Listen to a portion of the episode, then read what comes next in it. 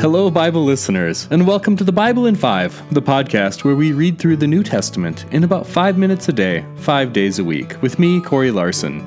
Today, we continue reading through the book of Acts with chapter 27. Listen for God's word to you.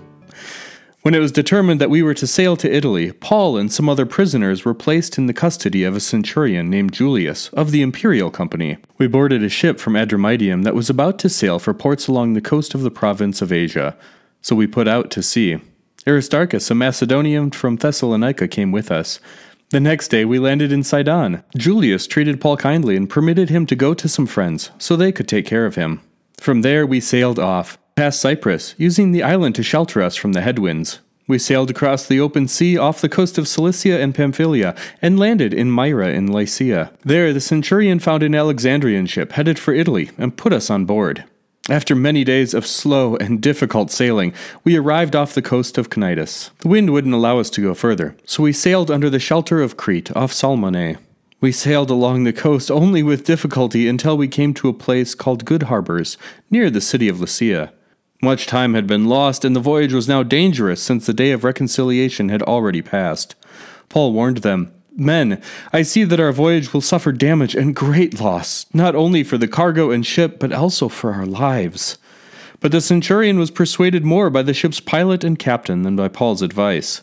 Since the harbor was unsuitable for spending the winter, the majority supported a plan to put out to sea from there. They thought they might reach Phoenix in Crete and spend the winter in its harbor, which faced southwest and northwest. When a gentle south wind began to blow, they thought they could carry out their plan. They pulled up anchor and sailed closely along the coast of Crete. Before long, a hurricane strength wind known as a northeaster swept down from Crete. The ship was caught in the storm and couldn't be turned into the wind, so we gave in to it. And it carried us along. After sailing under the shelter of an island called Cauda, we were able to control the lifeboat only with difficulty. They brought the boat aboard, then began to wrap the ship with cables to hold it together. Fearing they might run aground on the sandbars on the Gulf of Syrtis, they lowered the anchor and let the ship be carried along. We were so battered by the violent storm that the next day the men began throwing cargo overboard. On the third day they picked up the ship's gear and hurled it into the sea. When neither the sun nor the moon appeared for many days, and the raging storm continued to pound us, all hope of our being saved from this peril faded. For a long time no one had eaten, Paul stood up among them and said, Men, you should have complied with my instructions not to sail to Crete.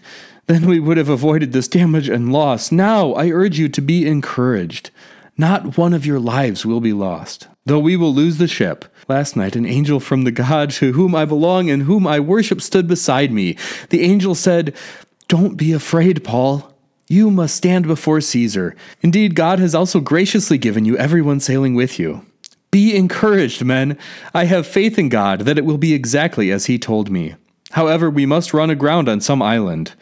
On the fourteenth night, we were being carried across the Adriatic Sea. Around midnight, the sailors began to suspect that land was near. They dropped a weighted line to take soundings and found the water to be about 120 feet deep. After proceeding a little further, we took soundings again and found the water to be about 90 feet deep. Afraid that we might run aground somewhere on the rocks, they hurled out four anchors from the stern and began to pray for daylight.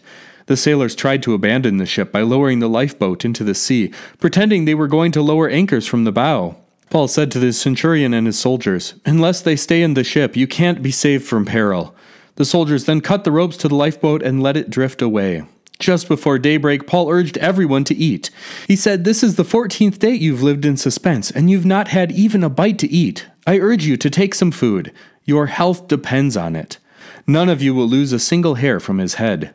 After he said these things, he took bread, gave thanks to God in front of them all, then broke it and began to eat. Everyone was encouraged and took some food. In all, there were 276 of us on the ship. When they had eaten as much as they wanted, they lightened the ship by throwing the grain into the sea. In the morning light, they saw a bay with a sandy beach. They didn't know what land it was, but they thought they might possibly be able to run the ship aground. They cut the anchors loose and left them in the sea.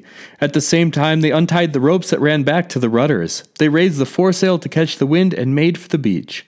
But they struck a sandbar, and the ship ran aground.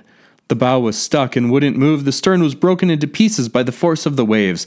The soldiers decided to kill the prisoners to keep them from swimming to shore and escaping. However, the centurion wanted to save Paul, so he stopped them from carrying out their plan. He ordered those who could swim to jump overboard first and head for land. He ordered the rest to grab hold of planks or debris from the ship. In this way, everyone reached land safely. Friends, this is the Word of God, the story of life. To download the full Bible in 5 reading plan and find other ways to deepen your faith, visit Bible5.com. That's Bible 5 all spelled out. Until next time, I pray today's story helps you grow deeper in faith and live joyfully in hope until we gather again. Amen.